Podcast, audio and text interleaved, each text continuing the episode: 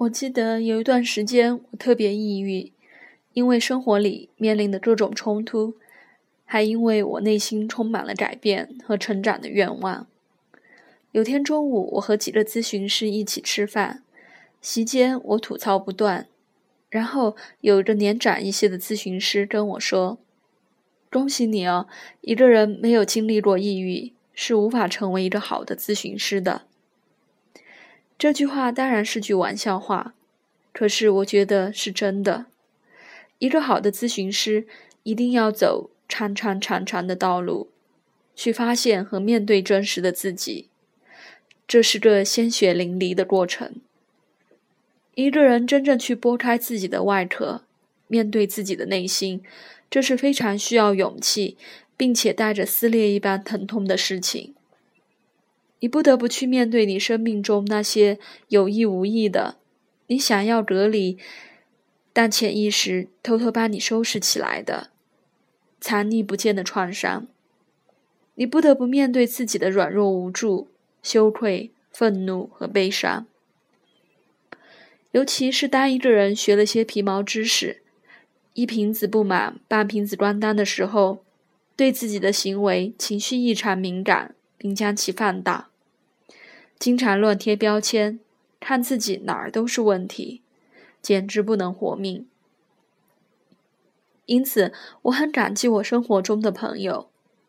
有那么一段时间，我无法用正常的语言来描述一件鸡毛蒜皮的事情，比如我烧坏了一口锅，我会坐下来嘟嘟囔囔，从我三岁以前跟我妈的互动关系，我妈和她妈妈的互动关系。还有我和我爸的互动关系，我爸和他爸爸的互动关系，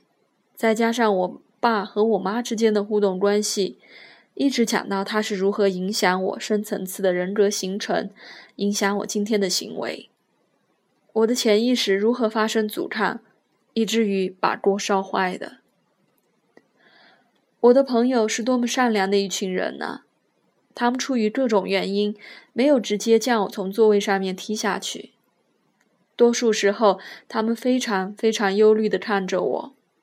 说：“真的，Jane，你想多了。”可是，在了解自己的途中，这是一个必要的过程，至少是我经历的一个过程。努力的去探寻，需要支持，也需要帮助。人们常常说：“你是一个心理咨询师，你一定更知道怎样快速的调节情绪。”那其实我并不知道如何能让自己马上开心起来。可是我想，在这条长长的自我探索的道路上，了解自己本身给了我很多勇气和力量，让我在困难的情形下更容易接纳自己的脆弱、无能、恐惧和愤怒，诸如此类，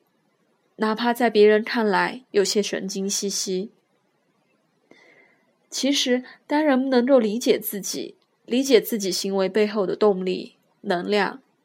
被自己接纳、理解、支持，而不被自己苛责、不近人情的要求的时候，人是有无穷无尽的力量和智慧来面对生活里面的七七八八、左左右右的。心理咨询师希望能够尽一切的力量，帮助人们更安全。更勇敢地走过这条长长的黑暗的道路。然后有一天，当你千真万确放下对自己的束缚，和自己站在一起的时候，你总是比你想象的更强大一些。